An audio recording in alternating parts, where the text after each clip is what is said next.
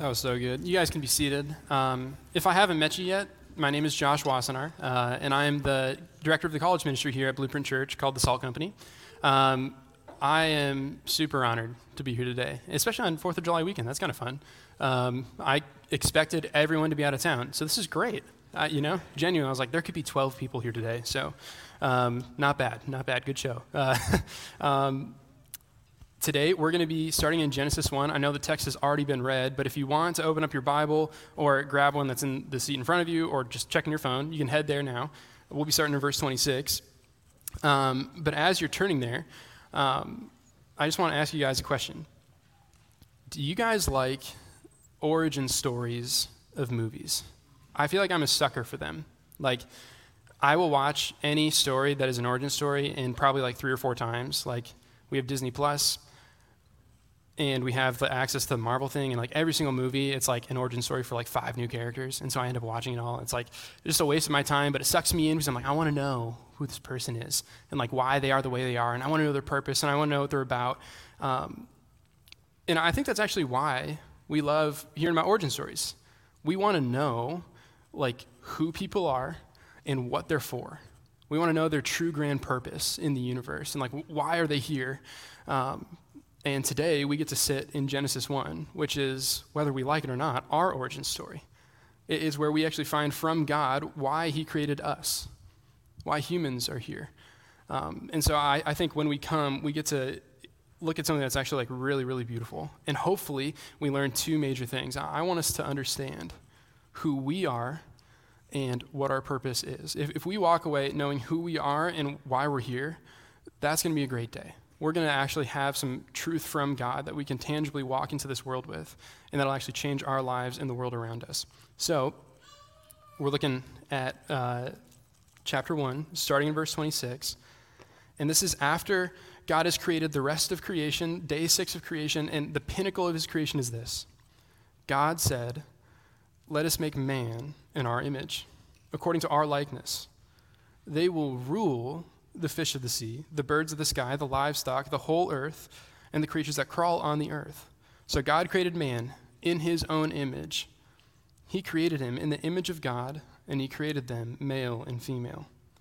God blessed them, and God said to them, Be fruitful, multiply, fill the earth and subdue it. Rule the fish of the sea, the birds of the sky, and every creature that crawls on the earth. Now, I, I want to pause there for a second. Did you notice the commission that God gave to humanity? It's a little surprising because he, says it twice. He says it before and after he created man. It's before and after the poem. He says that mankind is made to rule, to like reign as a king would. It's kind of a weird thing. I, I don't know if you guys, like, if you're a theology nerd, like, Westminster Catechism, like, like kind of defining, hey, what is going on in like the world around us? Why are we here? They say the chief end of man is to glorify God and to joy Him completely. And we can say yes and amen to that all day long. That is totally true. We just need to know what it means to glorify God and to enjoy Him completely. Like, that, that's not an easy thing. You just be like, oh, why don't I just do that tomorrow? I'll just glorify God. It's like, that has so few tangible tracks to run on. It's kind of confusing, actually. And it's surprising to me to look at Genesis 1 and see that the answer is let us make man in our image so that they can glorify us and enjoy uh, me completely. He, he says, I will make them to rule the fish of the sea, the birds of the sky, the livestock, the whole earth, and the creatures that crawl on the earth. It is in our designed nature from God that we would rule and reign on earth today. That's what we're here for. We are the image of God, and we are designed to rule and to reign. That's who we are. That's what we're for. Now, I want you to take a pause from this and just think in yourself what's like the moment or a moment, there's probably several, where you've been like, man, I feel like I'm actually doing exactly what I'm designed for. I feel like right now is like the epitome of why I'm here. Maybe it was a day at work where you felt like your actual work was productive for once, and you're like, man, this is actually a joy. I actually love what I'm doing right now. Maybe you were serving your neighbors. Maybe you saw someone who needed help, and so you helped them, and you're like, man, this is actually deeply satisfying in my soul. and what's happening is worthwhile. Maybe it was like holding a newborn baby. And you like look into their eyes and oh, you know, that's why I'm here right now. Like like this kid is gonna be the thing that I invest the next 18 years of my life in to make sure that they grow and flourish. Each of those moments is, I think, biblically what God would call ruling and reigning in the earth. Those are truly worthwhile. That's, uh, it might not feel like you're ruling with an iron fist like a king might, but you are. And so, as we look to our origin story, we can see that now we're supposed to rule and reign. That might be a little weird just looking at it, kind of confusing, like, why rule and reign? But I, I want to take this in light, not just of what it means to us in Atlanta in 2022, but to think back and notice that this book, Genesis, wasn't initially written to us, it's for us. God did that. But it's actually, it was written to some Hebrews that had just exited, exit, uh, exited Egypt. They'd been saved from slavery. They'd been enslaved for 400 years, generations of lives, serving the Pharaoh in his kingdom. And God pulls them out, and this is who Moses writes Genesis 1 to. So I think for a moment. Imagine you're in that position. You're a little Hebrew Israelite boy or girl, and you're hearing, okay, who is God? Who am I? What's going on? And God says this I've created you in my own image. I've created you in the image of God, and, he, and I've made you male and female. To us, image of God, it has a ton of theological meaning, and it's like powerful, like, wow, that's cool. Like, I get to represent him to a world around us. Like, amen. To them, they would have understood image of God in one context and in one context alone. There's only one person in the whole world who called themselves the image of God at that point to them, and it was Pharaoh. The one who had full power and full dominion and had enslaved them for hundreds of years. This is the one who called himself the image of God. He's like, I'm the image of God to you. Don't you know that? That's why you obey me. It's why you follow. It's why you have no power. It's why I, ha- I do have power. Because I am God to you on this earth. So, God, when speaking to his people who've been enslaved and are now free, is speaking to them. He's calling them to who they're supposed to be. And he says this You are the image of God. Not Pharaoh, but you are. All people have been created in the image of God. In a single moment, God takes the slave and he elevates him to this high position of king and queen. That's crazy. He's captivated an audience and he's, he's equalizing humanity but he isn't saying you guys are all trash. He's not saying you're equal to Pharaoh, but Pharaoh, suck, Pharaoh sucks and you suck. He's saying, no, no, no. You guys are all equal. I've made you in my image, and that is glorious. And I'm giving dominion and rule and authority to you. That is the most scandalous thing that could have been said to a recently saved slave in ancient, uh, in ancient Egypt. That's outrageous. That's who you are. And to us, this is true for us today. We're actually designed for that purpose. We are made gloriously in God's image to bear his image around the world and to rule and reign underneath his authority. That's incredible. Now, I can hear someone, I don't know who it is, maybe that baby, saying, But Josh, why would I care what a 3,500 old book has to say about my origins? Or like, like, why is this it? Like, what about what about all the other religions? What, why, what about other philosophies? It's a good point, baby. Um, the, the reason that we look back to things like this and actually take information from them is because it changes the way we see the world in really drastic ways. And if this is truth from God, then it matters for our lives today. Now, I just want to compare and contrast for a moment. This isn't the only creation story that exists. So there might be other creation stories that you might be buying into even today. You might not even know it, but there are plenty. Um, other common ones are like this uh, Hindu ancient creation story. It's that the gods were at war, and out of war and chaos came the accidental humanity byproduct. And now it's like, oh, humanity's accidental, kind of a mistake. The purpose of them is uncertain, and so you can kind of pick and choose whatever God you want to worship. There's 300 million, so pick one that you like mistake leads to, I'm not sure what my purpose is. But that isn't the only kind of creation story you might buy into. There's another one, and it's that we are created out of convenience for servitude That's like Islam. They would say, hey, you've been made uh, by God who has no needs and no power, but also doesn't love you. He's made you so that you can serve Him and Him alone, and you're to prove your worth by your obedience. And if you don't measure up, then you're out. Now, there's probably even a more popular one that people today tend to buy into, and it's the secular story. It's a story that there actually is no creation story, it's just natural, and that you have no purpose, therefore. Your job from now on is to do nothing and make life of what you want and try to create your own purpose. If you're trying to create your own purpose in a world that's been told to you that there is no purpose, that leads to a painful life. It is by God's grace that He gives us a true origin story that leads to a true purpose. Because truthfully, in Genesis 1, we can see this. We weren't made by the product of war, it wasn't a mistake, it was intentional act of love. That's why we're here today. You were made intentionally out of love that you might rule and reign alongside a holy and perfect God. That is good news. Now I know, I know this origin story. You hear, you're like the creation story. I, I kind of like that. Like that makes sense for humanity. But Josh, for me, like you don't know what my home was like growing up. The creation story that I came into was of a war. It wasn't maybe a cosmic war, but it was a war at my house. My parents fighting, it was divided, it was broken. I feel more like a mistake than I do intentional. I feel more like a burden than a blessing. I've been told all my life that this could not be true for me.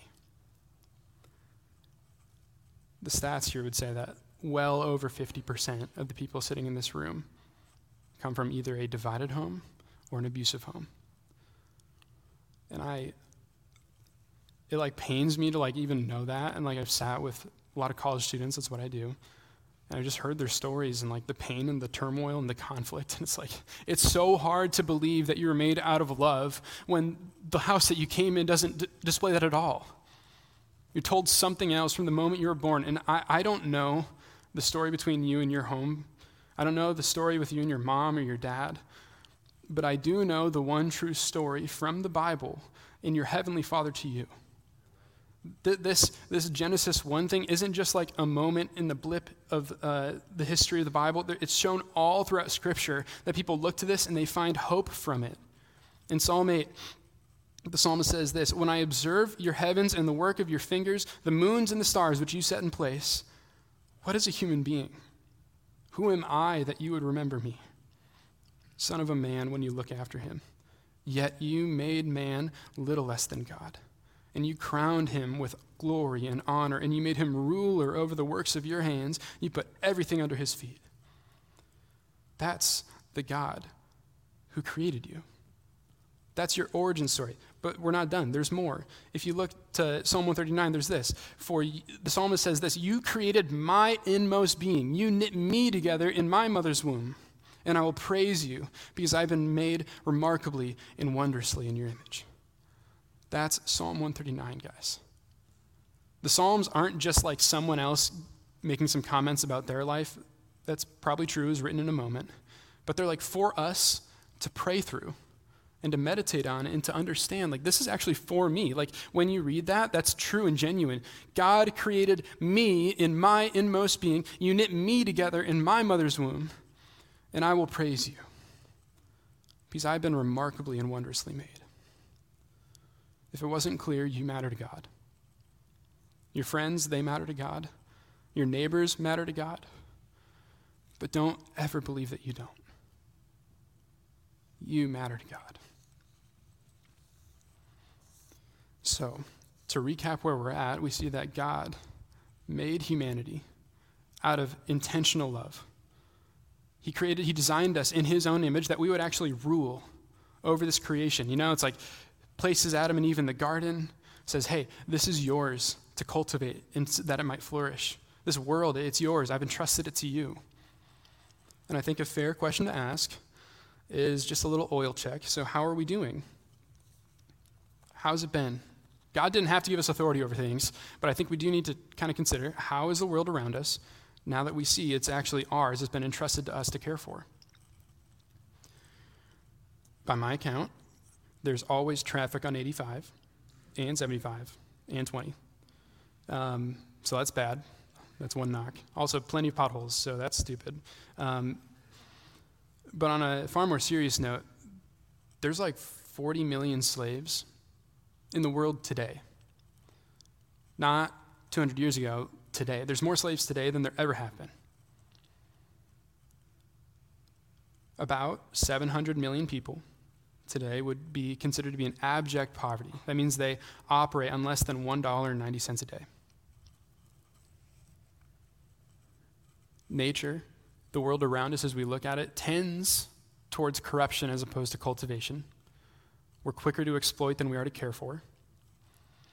And I would say that no one could contest that there's massive division in our world where any amount of power that humans can inflict on it exists. So whether it's uh, there's division over finances, race, political, sexual, anything else that you can think of, there's probably a line drawn in the sand somewhere that separates man from his brother and his sister.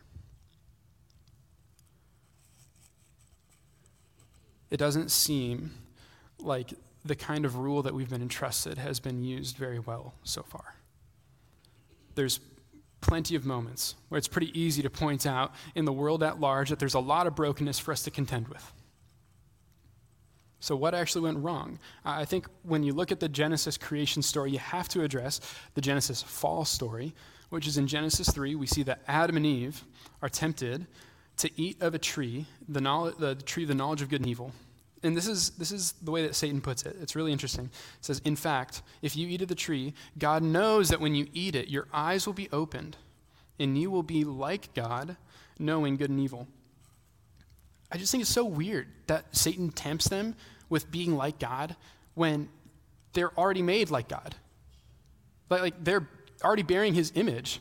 They already have his love. They're walking in the garden with them. Like, like they're experiencing everything that God ever wanted for them. And now, one thought, like, oh man, just imagine if you knew one more thing.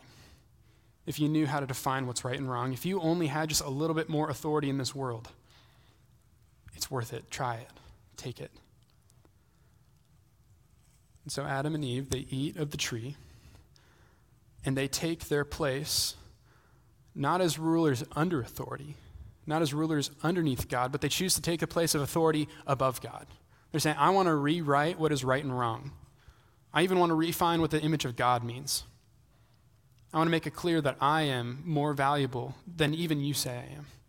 I want to make it clear that my enemies are less valuable than you say they are. And we see this spin out of control. It, I mean, it starts very small. All it takes is one person to say, I like money.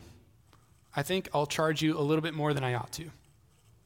and I think I'll pay my worker a little bit less than he deserves. And I think that that's right because I have, it's my, it's my enterprise, it's my business. I can do what I want. And then it spirals from just a low wage to an exploitation wage. And then it spirals from that to saying, no, I, I think I'll just pay you nothing, but I'll give you room board. And uh, now I think I'm just going to control your life. Slavery isn't a new invention, it's an old one. It's really easy to get to when you stop seeing people as image bearers in God's holy purpose. It's really, really easy to demonize others and to idolize yourself. When we don't want to humanize, we demonize and we idolize, and we get into super broken moments where it's really clear that actually human power, we take it for granted and we abuse it very quickly. Guys, it, it, it is imperv- it's, it's gone everywhere in our society. And I think it's pretty clear that it's there in a societal level, but I do want to challenge us. What about on a personal level? What about in your heart or mine? Are you guilty of choosing to increase your own comfort, your own power, your own money, your own image at someone else's expense? You ever gossiped behind someone's back, saying, I'm more important than they are? You ever um, let a small amount of power get to your head? What's the smallest amount of power that you've seen get to anybody's head? For me, it was me and my brother sharing a sandwich, and one of us was given the knife to cut and make the half marker. It's, it's crazy. It's like so little power. It's like there's basically nothing going on there. But you, you know for sure that it's not about to be right down the middle. You know? Then mom says, oh, no, no, no. You cut, but you choose. And it's like, oh, dang it. You know? You, need you get the small half. Horrible. Anyways, but like that was in me from the beginning and that's like a really small version of it but like other versions of me like protecting myself in my own ways was like choosing to be ignorant about things that i could have learned about that would actually show me my own sin you know like just like defending my own privilege growing up. Like i, I don't want to i don't want to see what's going on in the world around me. I think i'll just scroll past a news article that challenges me. I don't really care. That's a really easy way to protect myself. It's a really easy way to defend my own integrity and say, oh, no, no, no, I'm okay. Or maybe you see yourself doing that when you walk down the streets.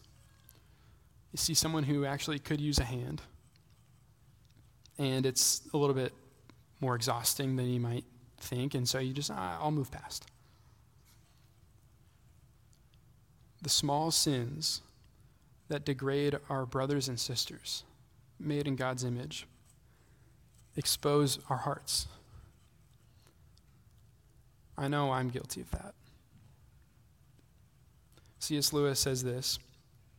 He talks about the people that we live around and just how magnificent humans actually are and how little we tend to understand that. And he says this it's a serious thing to live in a society of possible gods and goddesses, to remember that the dullest, most uninteresting person you can talk to may one day be a creature which, if you saw it now, you might be tempted to worship or else a horror and a corruption such as you now meet, if at all, only in a nightmare. All day long, we are in some degree helping each other to one of these destinations. It's the light of these overwhelming possibilities, it's the awe and the circumspection proper to them that we should conduct all of our dealings with one another. All friendships, all loves, all play, all politics. There are no ordinary people. You've never talked to a mere mortal. Nations, cultures, arts, civilizations, these are mortal, and their life is to ours as the life of a gnat. But it's immortals whom we joke with, work with, marry, snub, and exploit. Immortal horrors or everlasting splendors. I, I think that actually puts into perspective just how valuable we all are. No one here, when they die, is going to be done with. You don't disappear and stop existing. You spend eternity with God in heaven, or you spend eternity in hell away from Him. It's just if you choose to follow Jesus, do you actually want to submit your authority to His? Will He be your Savior or not? I, know I said earlier that for our origin stories, we, we need to look to Genesis 1 to see how God created us. That's totally true. It just isn't all of it like we were born after all this book was written, so technically you kind of got to read the whole thing to get it. Um, but there's at least like the most important part of our origin story isn't the creation of the world, but it's the Son of God, Jesus Christ, entering the world. If you'd like, you can turn to Colossians chapter 1. If not, it should be up on the screen. But I, I just want to read about Jesus, the one who comes the one who actually bears the true image of God. It says this in uh, chapter 1, starting in verse 15. He, Jesus, is the image of the invisible God. He's the firstborn over all creation. For everything was created by him in heaven and on earth, the visible and the invisible, whether thrones, dominions, rulers, or authorities. All things have been created through him and for him. He's before all things, and by him all things hold together. He's also the head of the body, the church. He's the beginning, the firstborn from the dead, so that he might come to have first place in everything. God was pleased to have all his fullness dwell in him, and through him to reconcile everything to himself, whether things on earth or things in heaven, by making peace through his blood shed on the cross. I want to pause there for a second. Do you get that? When, when we sinned, when Adam and Eve sinned, when we sin today, we tarnish the image of God that we're supposed to represent to a watching world. We degrade it. By God's grace, He doesn't allow it to stay ruined. He saw the brokenness. He saw the hurt. He saw the pain. He saw the misuse of authority. He saw our, deci- our decisions to make truth what we say of it. And he decided to send his son, the true image, the one who has borne a perfect reflection to this world, the one who is sinless, the one whom created all things the one who made everything as it had to be, the one who has authority over all things, and he came to this world to reconcile everything to himself. Whether things on earth or things in heaven, by making peace through his blood shed on the cross. Now let's continue in verse 21. Paul says this Once you were alienated and hostile in your minds, expressed in your evil actions, but now he's reconciled you by his physical body through his death to present you holy, faultless, and blameless before him. If indeed you remain grounded and steadfast in the faith, and are not shifted away from the hope of the gospel that you heard, this gospel has been proclaimed in all creation under heaven, and I, Paul, have become a servant of it. Oh, that is so powerful. Paul sees the image of God created, he sees it tarnished, and he sees the true king. He sees the perfect representation of Jesus. He sees the image of God in the flesh. And he says, that's worth fighting for.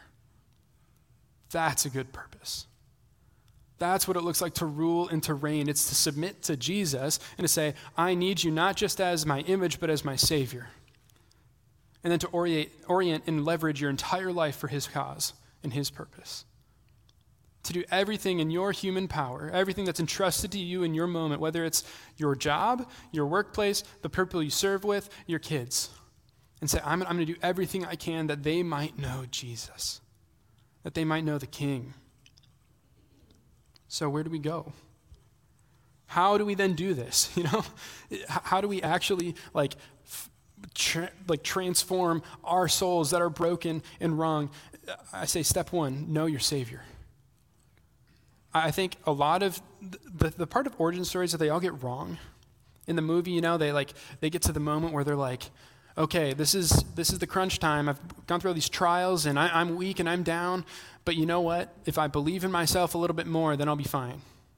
Or if I just get my Thor grabs his hammer and now he's got full power, it's like what? That, that, that doesn't actually solve the problem. You can't just believe in yourself a little bit more and all of a sudden now you have the power to take on the world. That doesn't work. You don't need to believe in yourself more, you need to believe in your Savior more. You need someone to come and actually transform what you cannot. And so we need someone to recorrect the image that we've tarnished. We need someone to come into our soul, Jesus, who's hanging on the cross. And we need to look to the cross and be transformed by him. And in, 1 John, it says this that one day when Jesus returns, we'll see him, and in an instant we'll become like him. In a moment. And it says we'll become like him because we see him as he truly is. Today, we can fight to see him more. We need to turn to the cross daily that we might see our King who's risen and holy. And the more we dwell on him, the more we will look like him. The more we will bear his image accurately in the world around us. And the more we see him and the more we know him, the more we'll actually know ourselves. So know him, but two, know yourself. Remember that, yes, while we are sinners and while we're broken, we were first made in the image of God. I think something that I've missed a lot growing up was like, I hear a ton about my sin and I hear stuff about the image of God, but I don't hear them together. And I'm like, my, my sin exists and is broken, but before that, I was His. Before my sin, He loved me. Before my sin, He made me glorious and pure. And my sin is broken, and He's come to restore.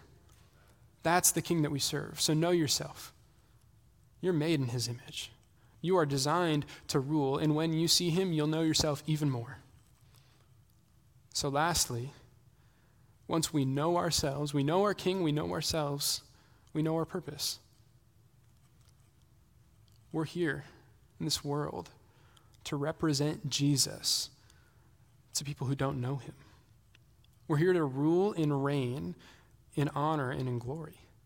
but doing so in humility and gentleness as Jesus did. I think one thing that was really challenging to me is this question what do you do when you're the most powerful person in the room? When God entrusts the, all of this authority to little people like us, what are we supposed to do with that? That's so much. How can I bear that? How can I wield it well? I've seen so many people fail. Like, I, I've seen so many people abuse authority. You hear about it every single day. You can't get through the news without seeing someone fail with too much authority behind their backs. So, what do you do when you're the most powerful person in the room? Jesus chose to wash his disciples' feet. Jesus chose to spend time with the lame and the sick and the lowly, and then he healed them. In other words, when you're the most powerful person in the room, seek to lift others up. Are, are we using our authority for ourselves and our selfish gain? Are we trying at our best expenses to actually give it to others that we might rely more on Jesus and trust that He's actually got us, but that we can truly support our friends, our neighbors, those who are in desperate need, and bring about a cultivated world that truly flourishes? There's a Garden of Eden that's coming again. We're going to experience it. It's the new heavens and the new earth. There, there's a moment that we can look forward to when all things will be made right. But today, we're already living in the kingdom. We're already there. We're already kings and queens underneath the rule of Jesus. So go, be empowered, church. Love your neighbor. Serve, sacrifice, lift those up who desperately need help. And tell them of the name of Jesus by which no by which all men must be saved. There's no clearer challenge to us as rulers and as kings and queens. Look to Jesus. Let's pray.